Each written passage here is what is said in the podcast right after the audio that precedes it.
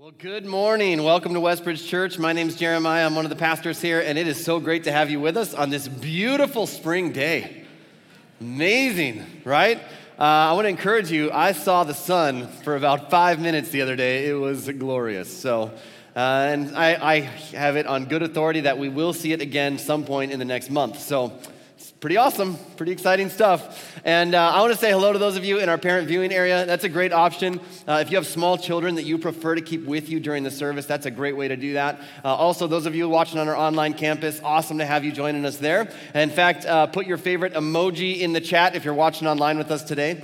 And uh, a couple of quick things before we jump into this talk this morning, and uh, we're launching this new series today. But before we do that, a couple of things I want to make you aware of is we've got a, a season of groups starting. It's going to really just encompass this next five week series. And so that starts today. Groups start this week for five weeks. And uh, you can go to the Church Center app and view. There's several groups that are adding members that you can jump into. This is a perfect on ramp where you can jump into a group season for the next five weeks and participate with a group. And we would love to have you do that. And all you have to do is just go to the Church Center app or go to our website and click on groups. And you can see all the groups that are available and jump into one of those. And so we would love to have you uh, participate in that. Uh, it's a great way to get to know other people and grow in your faith at the same time. Uh, each one of these groups, essentially, uh, we, we walk through the message on Sunday morning, the talk, and then uh, get together and talk about okay, how do we take what we're talking about on a Sunday and actually apply it to my context in my life and build friendships with other people in that process? So, really, what you're doing is you're building relationships,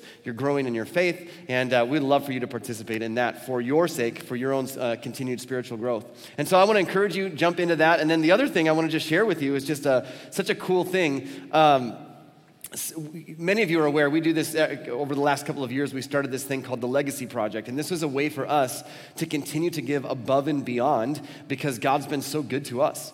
And this is a way for us to say how do we even outside of westbridge church uh, locally how do we make a difference around the world? How do we leave a legacy that actually outlives our lives and so we started this whole separate fund and this other bucket that we said uh, every year we're going to do this legacy offering and we're going to give above and beyond to that so that we can give to these partners around the world.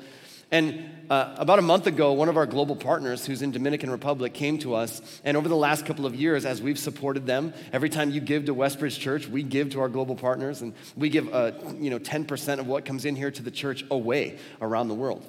And so uh, they came to us about a month ago and just said, hey, we've got this water thing that we got up and running. It's a, it's a water plant where they're literally, um, uh, they, they have this uh, system where they're filtering water, they're selling water, and it's just kind of a win-win-win because what it's done is it's created jobs for people locally who can work at the water plant. It's giving water to people who need water, and then it's helping to fund the ministry. And so it's just kind of this win win win thing. But they've been delivering it on these like mopeds. Okay, now imagine this those five gallon, like Culligan things strapped to a moped, driving around Dominican Republic, dropping off water. It's just, it's amazing. And they said, man, we just got to get a truck. Would you be willing to um, do like a campaign at Westbridge Church and, and have us raise money? And I said, man, you know what? We would rather just give you money because our church is generous. And rather than go to people and say, hey, you know what? could you guys be generous and do this? I just want to come to you and say, hey, here's what your generosity has already done. And so uh, two weeks ago, we were able to send them a check for $20,000 to help them purchase a vehicle. And that's because we had the money because you guys have been so generous uh, with our legacy project that that was sitting in an account waiting for uh, projects like this to come up. And, and so we get to do that all year long with money that came in. We get to start sending it out to all of these different things. And it's so exciting to say, hey, I love that I don't have to come back on a Sunday morning and go, man, if you guys could just be generous, then we could maybe help these people. I love that I get to come back and go, hey, because you're so generous already, here's what we've done. And I think that's so awesome. And I just want to say thanks to you guys uh, for being such a generous church. And uh, we get to continue to be uh, a blessing to people around the world because of your continued generosity. So thank you so much for doing that. Now, uh, today, uh, I want to let you know right after service, uh, if, if we've never met before, if you've been coming for a, a few weeks or a few months and uh, we've never had the chance to meet, I'm going to be hanging out right down here right after service. I'd love to meet you and say hi. If you've been coming for two years and we've never met, come say hi. I would love to connect a name and a face. And uh, today we're jumping into a series called The Creed. Uh, this series is simply called Creed. And I want to point out this series is not to be confused with the recent movies Creed 1 and 2, okay? also known as Rocky 17 and 18. Also, uh, this is not an in depth study of Creed Bratton, the character from The Office, although that would be a fascinating study to go down because he was very quirky and a, uh, an interesting character. Also, this series should not be confused with the legendary rock band Creed, okay? although I do hope you will receive this series with arms wide open. and I pray that it will take you higher, okay? Yeah, see what I did there? Yeah. Oh, he's got dad jokes. Okay, yeah, there's plenty more where that came from. All right. This series that we're beginning today, called Creed, uh, because over the next five weeks, we're going to look at something called the Apostles' Creed, and we're going to work our way through uh, the major themes that are found in the Apostles' Creed. So, just to give you a little bit of background on that and history on this, uh, the Apostles' Creed was not written by the actual apostles. And it was just kind of given that name. So, you have guys like Matthew and John uh, and Peter, and they were people who were eyewitnesses, they were contemporaries of Jesus and spent time with Jesus. But they aren't actually, they didn't sit down and pen the Apostles' Creed. It comes from as early as the second century, just a generation after uh, these first apostles. And in fact, it became a declaration of belief for people that were being baptized. It was an early uh, Roman confessional. And so, as somebody was getting baptized in water, then what they would do is they would say, Do you believe in God the Father? Do you believe in Jesus Christ? Do you believe in the Holy Spirit? And then they would confess, This is what I believe. And so, just one generation after Jesus, the way of Jesus was spreading like wildfire. Even in, in the face of incredible persecution from the Roman Empire, more and more and more people were putting their faith in Jesus. More and more people were following the way of Jesus, and they were living in these new communities of love and grace called churches. And in fact, this is what Jesus promised he would build. I would, I'm going to build my church. I'm going to build a gathering of people around this idea that I am who I say I am. And so the way of sort of living that these followers of Jesus, followers of the way of Jesus, eventually became known as Christians, but not right away during this time. And their way of living was attractive. And the story of Jesus' life and death and resurrection was so compelling that the number of people who were following Jesus and the number of churches that were popping up around the Roman Empire was multiplying. And as the numbers of believers grew, so did the numbers of false teachings about Jesus. So people started to sort of add their own teachings, people started to pull in kind of their own previous ideas about a, a uh, religious upbringing or background that they brought with them, whether that was a pagan religion or uh, whether that was the Greek or Roman sort of deities, and they would kind of pull those in and mix and match, and some of them just cultural understandings of the, the moment that they were in, their current cultural moment, and just kind of adding that to Jesus' teachings and kind of reshaping who Jesus was. And so we don't know exactly who wrote the first creed, but it was adopted from this Roman confession and eventually put into writing. And for almost 2,000 years, followers of Jesus have been using this. And the Apostles' Creed is basically a summary statement. It's a summary of major, sort of um, what we would call essential beliefs. And it does a really good job of summarizing the good news of the message of Jesus in just a few short sentences. And while we don't know who originally wrote it, we do know why they wrote it, and we know how followers of Jesus have used it for the last couple of thousand years. They use this as a way to bring unity to those things that they felt were essential beliefs. These are core doctrines of what it means to really what the message of Jesus is all about. And so this is really important for us to understand. The Apostles' Creed is not the scriptures. It was written to help us understand the message of Jesus in a, in a summary statement. And so, kind of in the same way that uh, the moon reflects the sun, this is a summary statement that reflects things that are taught in the scriptures, things that come from the teachings of Jesus, but it is not the scriptures themselves. Now, just so you know, here's how we approach this idea of essential beliefs versus non essential beliefs here at Westbridge Church. And you, I think this is really important. In essential beliefs, we have unity. In non essential beliefs, we have liberty. In all our beliefs, we show love.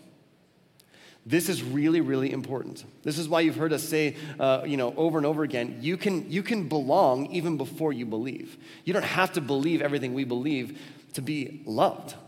Because Jesus came to love, right? And the really, this is really critical because it's so easy for churches to major on the minors and to uh, get caught up in non essentials and internal politics. And when that happens to the church, everyone loses. But if we can keep the main thing the main thing, then we can stay on track with our essential beliefs while we love well the community of which we are a part. And so that is how we handle things. It's our goal when it comes to these sort of core doctrines, the, the central message of Jesus, that we have unity around those things. And then there's some other fringe things that we go, you know what? There, there's some disagreement around some of those things, but there's liberty in those things. But regardless of where we stand, we always show love. We always behave in love. Love is the guiding ethic for followers of Jesus. And the reason that I want to go through this, and even the reason that we went through this series leading up to Easter, that we went through Lent together, is not because uh, we're, you know, becoming a Roman Catholic Church. Uh, depending on your religious background, you might have fond memories of reciting the creed in a worship service, or you might have, you know, creed PTSD from having to memorize it for catechism. I don't know. But whether you've ever heard it before or not, whatever your background, here's why we're using it during this season. We still do as in the, in the 21st century what people did in the first century. We take whatever religious background we have or a lack of religious background, we take whatever kind of cultural moment we're in, and we sort of bring all of this to the message of Jesus. It's just human nature. It's tempting for us to take all of these things and uh, the religious background. Many took their cultural moment and adapted it, the message of Jesus, to just fit their lifestyle. And the truth is, we're tempted to do those things today.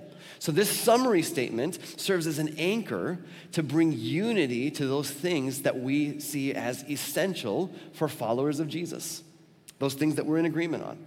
And the goal is that while we live in a world of uncertainty, while we live in a world of shifting beliefs all the time, and a world of unprecedented changes, this series should provide a firm foundation as an anchor of hope for our souls. And again, while this statement, this, uh, this uh, Apostles' Creed is not scripture, it reflects the core themes that are revealed through Jesus and his teachings. And uh, just so you know, we're going to go through this together. This is written on the back of your outline, so you can have this each week. We'll put it on there. But we're going to read the Apostles' Creed together. It goes like this I believe in God, the Father Almighty, creator of heaven and earth, and in Jesus Christ, his only Son, our Lord, who was conceived of the Holy Spirit, born of the Virgin Mary, suffered under Pontius Pilate was crucified, died, and was buried. The third day he rose again from the dead. He ascended into heaven and sits at the right hand of God the Father Almighty, whence he shall come to judge the living and the dead. I believe in the Holy Spirit, the holy universal church, the communion of saints, the forgiveness of sins, the resurrection of the body, and life everlasting. Now, we sang a song this morning, and we're going to sing that throughout this series that reflects this idea. That song is called This I Believe, or uh, it's got kind of a, a subtitle, The Creed. And unfortunately, in recent years, many Christians and even entire denominations have surrendered some of the fundamentals of uh, our faith in an attempt to fit in with culture or an attempt to be accepted by culture.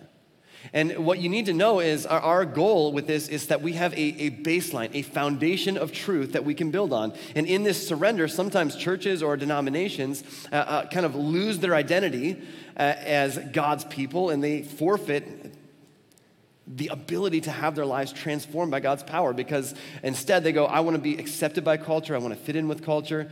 But the truth is, the kingdom of God, and we saw this last week, oftentimes runs counter to the way that our culture operates. The creed calls us to unchanging essentials in faith. And the first Christians and apostles believed and followed, and we have the opportunity to live out that same faith that the eyewitnesses lived out.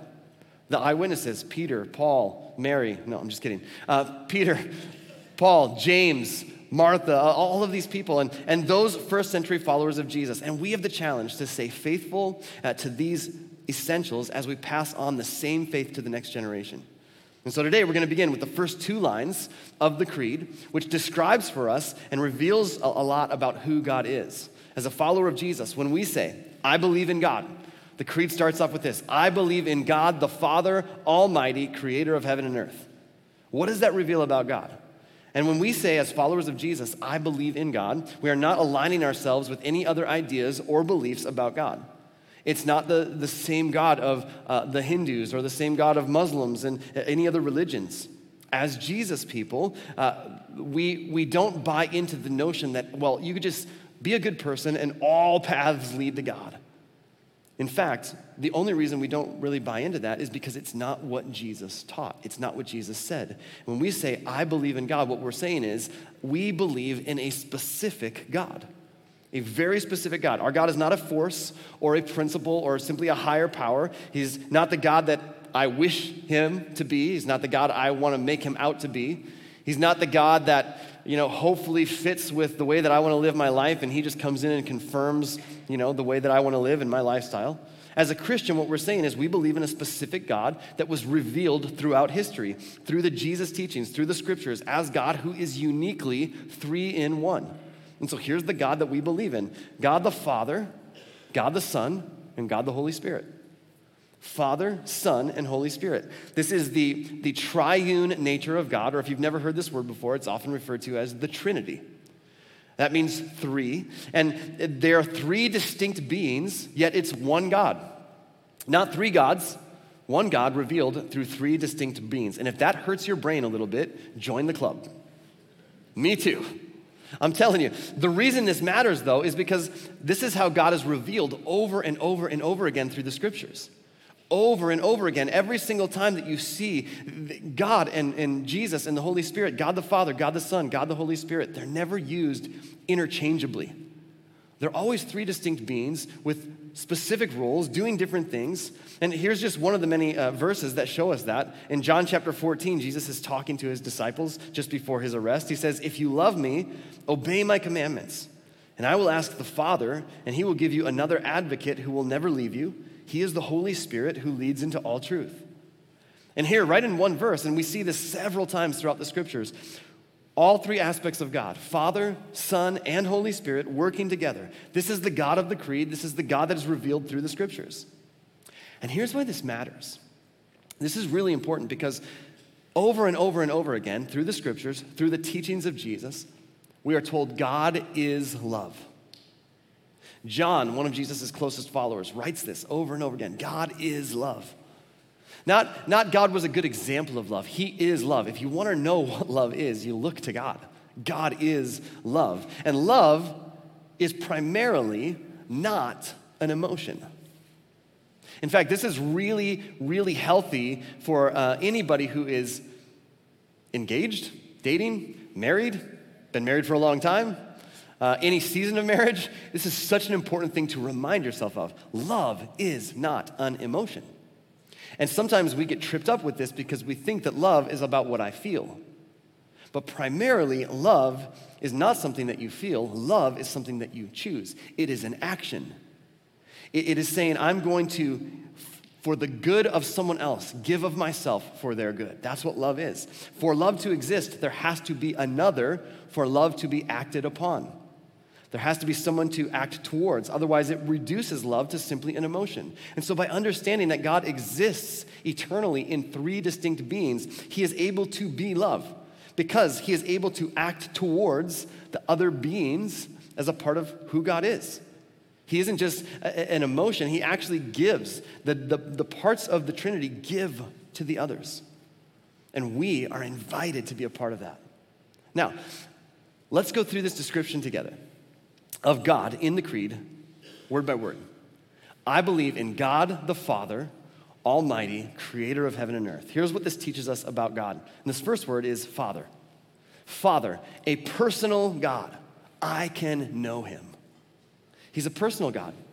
I can, I can get to know him. The God that's revealed in Jesus and in the scriptures is not some distant, sort of uninvolved, unknowable deity that's kind of floating out there, and we hope that one day, you know, maybe we can have some kind of connection with him. Scripture shows us the exact opposite that God has always been pursuing relationship with us as a loving father. That's why God has made himself known throughout history as a father. God, God wanted to give us something that as human beings we could understand. Then we could understand a relationship between a child and a parent. And in the Old Testament, God's the father of Israel, leading, protecting, loving, uh, providing, sometimes rebuking and correcting and calling people back to himself over and over again. In the New Testament, in the, in the last sort of third of the Bible after Jesus comes, Jesus claimed God as Father. And the Apostle Paul would later write this You have not received a spirit that makes you fearful slaves. In other words, your relationship to God shouldn't be that He's this sort of uh, strong overlord master and you're this fearful slave, and it's like, oh, you're, you're this deity and we're to fear you. Paul says that, that shouldn't be your relationship towards God. He said that's not the spirit you received. Instead, you have received God's spirit when he adopted you as his own children. And now we call him Abba, Father, for his spirit joins with our spirit to affirm that we are God's children.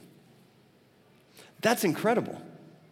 That's really good news. That, that means Jesus taught that God was loving and approachable and personal, that he loves us unconditionally.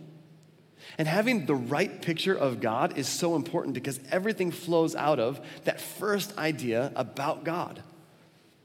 What do we, what do we think about God?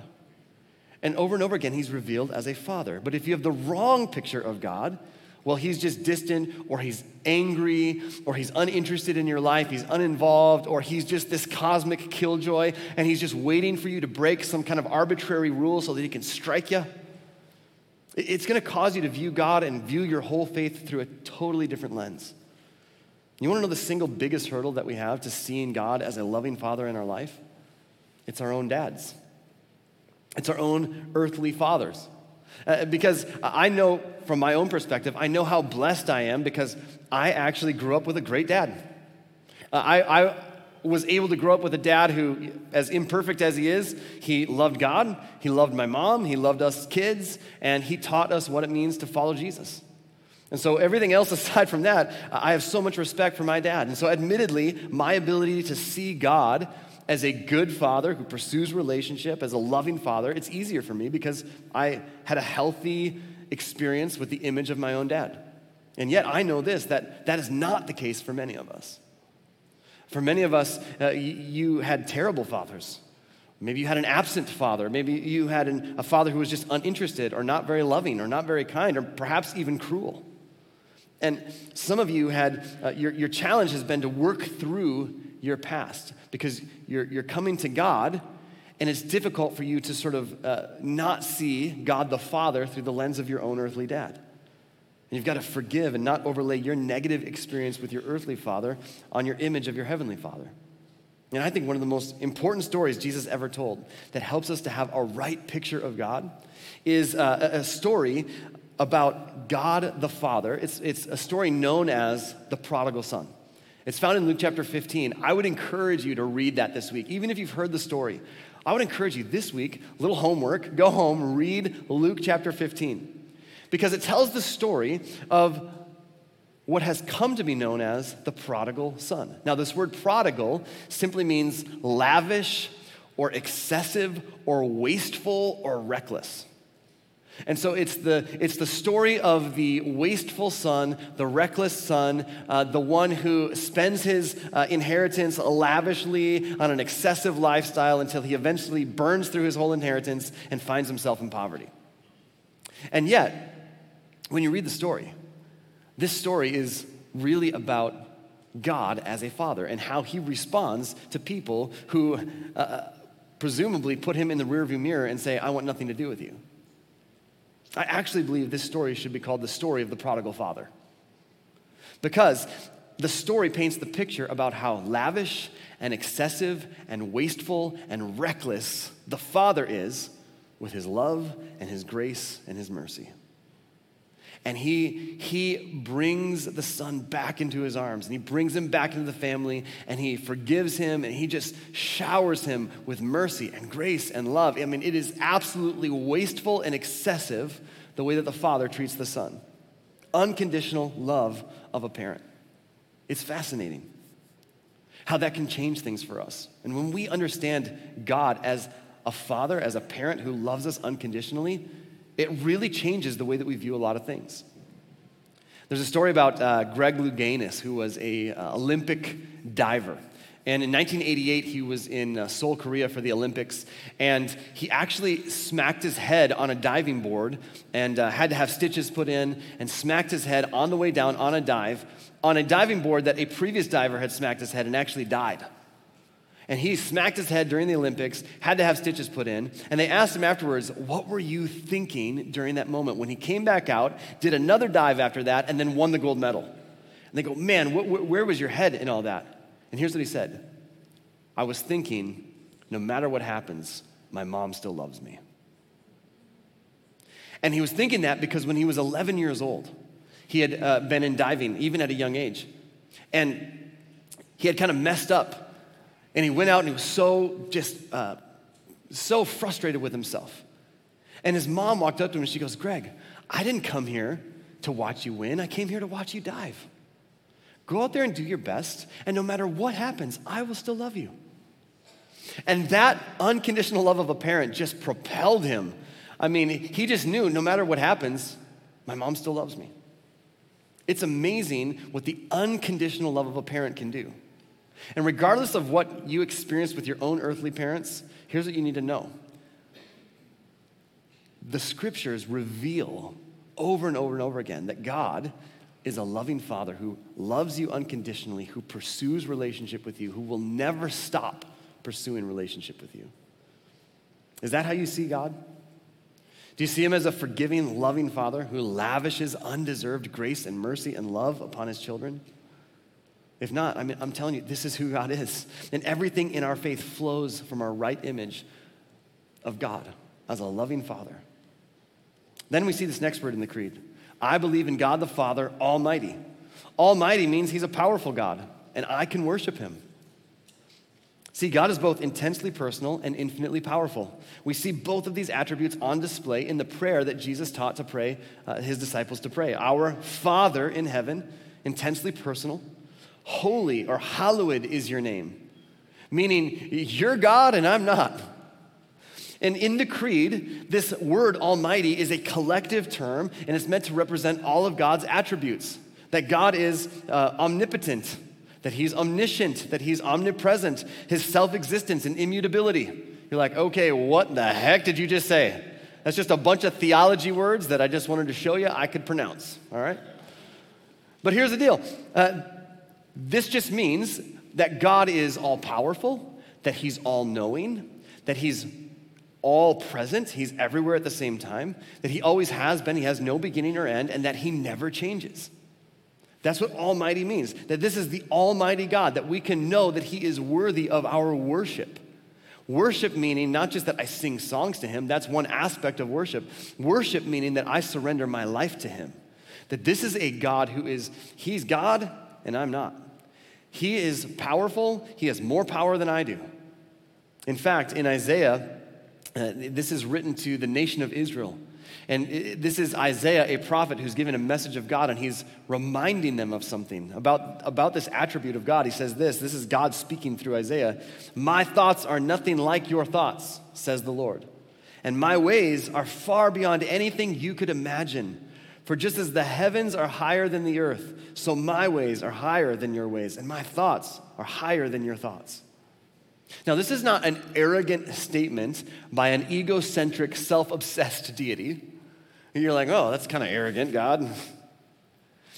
This isn't an arrogant statement. It's not like God is obsessed with himself or he's got some big ego. This is a loving statement by a loving father to his kids, right? I have echoed that same idea to my children many times. My ways are far above your ways, children. I have ways you know not of, things you cannot imagine. And what he's saying is listen, from your perspective, it's, it's difficult for you to understand, and we just know this is true. There are certain ages of our kids where we go, I, I, can't even explain this to you. I just need you to trust me because I have more experience and because I see things from a different lens and because I'm your dad, because I'm your parent, because I love you. I can't even explain to you. There's no way I can get you, four year old, seven year old. You know, there's no way I can get you to understand where I'm coming from and why I'm asking you to do this thing I'm asking you to do because you won't understand it from your limited perspective as a four year old. I just need you to trust me because my ways are higher than your ways. Perfect parenting quote for you this week. And the truth is, the point that the creed is making is that Scripture reveals over and over again God is bigger and greater and stronger than we could imagine. And part of an authentic and healthy faith is a, a right sized image of God in relation to a right sized image of myself. It's an appropriate understanding of my place in the universe. It's an appropriate understanding that God is God and I'm not. And, and the truth is, that's where surrender really begins. If you're gonna worship God, meaning, okay, God, I'm surrendering my life to you, worship is eh, singing again, is such a great part of worship, and, and, it, and it allows us to express what we're already living. But when we come together and we sing songs together, man, that isn't like, oh, I, I, worship and then I get to go out and live my life however I want to. Like, I live my life surrendered to God. That's my act of worship. And then I get to come in here with other people who are doing the same thing, and I get to put the exclamation point at the end of the sentence. That's what that's about. But worship at its core is saying, God, I surrender to you. I'm living life your way because you're God and I'm not. And, and there's even parts that I don't even understand why you asked me to do some of the things you asked me to do, but here's what I know I know my appropriate place in the universe is not the center of the universe. That's you. And when we understand that we're not God, that we're not the center of the universe, then we recognize, okay, God, your ways are higher, and I can actually surrender to you. I can actually worship you because you are almighty. So I believe in God, the Father, almighty. And finally, it says the creator of heaven and earth. So here's that third part He's creator. He is a purposeful God, and I can join him. He's a purposeful God. A common modern worldview is that the entire cosmos, all of the universe, it's, it's just merely an accident without any type of purposeful design or designer, and that the entire universe is just this sort of natural phenomenon with no transcendent meaning. And one day it just all exploded and happened, and followers of Jesus actually believe that there is a designer, actually believe that there is a creator. And we believe that everything that exists does so on purpose. There is a creator, there's intelligent design behind all of creation. And here's the truth every worldview has its story of origins, how it came to be. And how we understand our beginning is so important because it will influence the way we think about our identity, uh, the way that we think about human identity, which will impact the way that we treat other people. It impacts so many things our sense of obligation to others, our own self worth and self value, and our purpose here in this world. In the scriptures, the origin story begins with this statement in Genesis chapter 1, verse 1. In the beginning, God created the heavens and the earth. In the beginning, this God, Father, Son, Holy Spirit created the heaven and the earth. In fact, as you read through the creation narrative, you discover God the Father, God the Son, and God the Holy Spirit all present in the creation narrative found in Genesis. This triune God is working together, creating. The creation narrative is not meant to tell us the method of how God created the earth. And there's lots of argument over that, and there's lots of like debate between, you know, sort of quote unquote Christian camps about, well, is the earth 6,000 years old or is it billions of years old? And I'm, I'm just gonna, I'm gonna tell you with, with incredible authority, I don't care. Because here's the point the point is not intended to tell us how God created. I don't believe there needs to be a division between faith and science. There doesn't have to be any division there. Genesis is written in poetic Hebrew form. It's meant to tell us who created the world and why it was created. Again, well, how old is the earth? Well, that's one of those non essential beliefs that followers of Jesus can be in disagreement about and still be in agreement on the fact that God is the one who created it. And He's the creator of heaven and earth.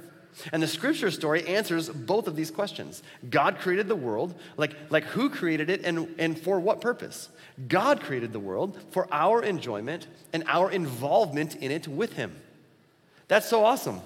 Again, in, in Genesis chapter 2, the Lord God placed the man in the Garden of Eden to tend and watch over it. Did God really need Adam and Eve's help tending his garden? God's like, oh man, I just created this garden. I need some gardeners. Maybe I'll create people. Like, like human beings weren't some kind of afterthought. The truth is, God could have cultivated the garden himself and he could care for the planet by himself, but God created humanity in his image. We're told that, that we are the pinnacle of God's creation, and just as God existed forever to do something meaningful, God created humanity to do something meaningful with Him. He invites us into the creative process. You, as a human being, are created in the image of God. That means because God is a purposeful God, you were created for a purpose. There are no accidents. There are no accidental kids. There are accidental parents, but there are no accidental kids. You were created by God. You were made for a mission. Every single one of us have been invited by God into the creative process because we were created in the image of God. And you might even think this well, I'm not really that creative. But here's what that means when I say that you were invited by God to, to do something meaningful, do you realize? You look across the, all of the species on earth, every, every part of the animal kingdom, we human beings are the only species that has the ability to think outside of instinct, to envision something that does not yet exist, and then work towards creating that thing. No, there's no other species that can do that. We are the only ones. That's because we are created in the image of God, who is purposeful, who creates, who produces. God loves to create. Our creation narrative opens to a God who is creating the universe. In the beginning, God created, and He loves variety. Just look down your row. God loves variety, right? God is creative. There are not two people in the world who look exactly alike. He made every single person differently. That's amazing. How incredibly inefficient of God, right? It's like, what are you thinking? Did you know that there are over 300,000 different species of beetle? Uh, can you say creative overkill, God? What is he just like, oh, they're gonna love these, right? It's like, I don't get it. But God is a creative God. And the creation narrative opens to this God, and he's doing something meaningful, and he creates and there's purpose to it. And then he goes, I'm to create human beings in my image. We're to create human beings in our image to be like us. And he invites us into that process. And that means you were made for a mission. That means your life on this planet is not meant to just exist and just survive and hopefully get to retirement and, you know, you were meant for a mission. You were made for a mission. You were created to partner with God in what He is doing in the world. And do you know what God is doing in the world now? He's drawing people to himself. He is trying to convince people of his love for them. He is pursuing relationship with them. That's why Paul would later on write this to the church in Corinth. He says, This means anyone who belongs to Christ has become a new person. The old life is gone, a new life has begun. And all of this is a gift from God who brought us back to himself through Christ. God creates human beings in his image. We take matters into our own hands. We kind of mess things up. And then God sends Jesus into the world and goes, Nope, we're going to get these human beings back on track. The old life is gone, a new life has begun. And He brought us back to Himself through Christ. And God has given us now, He goes, Now I'm putting you back on the same mission. God's given us this task of reconciling people to Him. So we are Christ's ambassadors. An ambassador is somebody who goes from one nation to another nation and they represent the nation from which they came. And this is, this is Paul's way of saying we belong to this Jesus nation, and we are to reflect the Jesus nation in the world that we live in. We're made for a mission. So we are Christ's ambassadors. God is making his appeal through us. We speak for Christ when we plead, come back to God. So you get to be a part of what God is doing in the world when you are an, ambassador of this Jesus nation into the world in which you live. That's amazing. God doesn't need your help or my help in the process of bringing people to Himself. God can save anybody He wants to without any help from me. God doesn't need us, but He invites us. In His grace, He invites us to partner with Him in this great kingdom work of helping people come to know Him and recognizing that He is a loving Father. This has always been God's way to work and enjoy His creation together with us. He invites us into that creative process. He invites us into the purposeful way that He lives in this world. And so when you think about that, I believe in God the Father, Almighty, creator of heaven and earth. He is a personal God. We can know him. He is a powerful God. We ought to worship him. And he's a purposeful God. And we get to join him. We get to be a part of what he's doing. So here's the question Do I believe? Do I believe this? Because this statement starts off I believe And it doesn't start off, we believe. This is a collective, uh, this isn't a, a, thing where we say, okay, we, this is what we believe together. This is a personal statement saying, I am gonna, I'm gonna build the foundation of my faith on this. I believe in God the Father, Almighty, creator of heaven and earth. So let me ask you a couple of quick questions before we close. Does your picture of God match the creed? Does your picture of God match that? Uh, do you see him as a good father?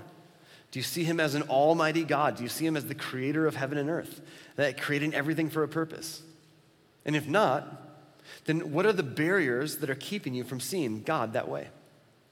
What would it take for you to change your perspective or to change your point of view? Because this is the picture of God that we get from Jesus. This is the picture of God that is revealed through the scriptures. And so, would you be willing to surrender to God on His terms and not based on your previously potentially flawed view of who God is. Here's another question Will you join God in his mission? Would you, would you recognize, okay, I, I'm like an ambassador of the Jesus nation here in this nation that I live in? And I, I come from the Jesus nation, but I'm like an ambassador here. And, and so what I do should reflect the nation of which I'm a citizen and from which I came. And so, would you join God's mission? Would you join God's mission here at Westbridge Church? I want to encourage everyone join one. Everyone join one. What does that mean? That means we've got tons of opportunities to be a part of the mission that God is up to here in the world by joining a team here at Westbridge Church. And as we continue to grow each and every week, we need to, to serve one another to make that happen. Uh, it, it was so awesome last weekend that we had 11 people say yes to following Jesus. But there were over 2,000 people in our building last week. That's incredible. Across five services, over 2,000 people showed up. But to do that, we need so many people who are a part of this church family who say, you know what? I love seeing people come to faith in Jesus, so I'm gonna get involved. I'm gonna be on the team. I'm gonna find somewhere to serve. I'm gonna, I'm gonna be a part of what God's doing here in this part of the world. This is a volunteer organization, serving and giving, and it takes all of us working together to create this ministry for our community. So, would you join this mission with your life? God has a purpose for you, where you live and where you work and where you play. Will you be a Jesus ambassador, a reflection of God's love to those around you? And then, number three, have you ever said yes to Jesus? Have you ever said yes to the invitation? If God is truly this loving Father who's pursuing relationship with you, is it possible that you've never said yes to that invitation? I want you to know that when you read the scriptures, over and over, it tells us the minute that you put your faith in Jesus and that you trust Him, that you confess that you believe in Him, that you trust Him with your life, that uh, you have right standing with God. No matter what you've done in your past, no matter what you've said, no matter what acts you've committed, no matter what you've thought, uh, no matter what judgments you've held, no matter what doubts you've had, no matter what questions you had, no matter what relational baggage you continue to bring with you, the minute you say, I put my trust in Jesus, God, you sent Jesus into the world. He, he died on the cross. He rose from the dead. And I want to have a relationship with you. You have right standing with God. And if you've never said yes to that, I want to invite you to do that. Some of you, I want to invite you to say yes to a serving team. Some of you, I want to invite you to begin to say, you know what? I've got this idea of God that doesn't jive with a loving father. And I recognize it's from some previous history. And I'm willing to shed that. I'm willing to do the work and, and forgive and not overlay my negative experience over my Heavenly Father. And some of you just want to say, Yes, I want to follow Jesus. So whether you're online or in the room, just say yes to this prayer as we close if you want to say yes to following Jesus. God, please forgive my sins and forgive me for the times that I've walked away from you. And I thank you that you never walk away from me. You are like the story in the, in the prodigal father, you are wasteful and lavish and reckless with your love and grace. And so I want to say yes to being a part of your family. I want to see you as a loving Heavenly Father. Make me your son, make me your daughter. And then help me to, to join you in your mission here in the world, to, to be a part of your family, to live life the way that you want me to live, because I trust you. And God, I pray for every single one of us that our life would not just be about going through the motions and kind of just surviving one weekend to the next, but that we would participate, that we would truly live as Jesus ambassadors, that we would be people from the Jesus nation who live out your lavish and reckless and wasteful love and grace and mercy to the world around us. We thank you. We pray this in your name. Amen.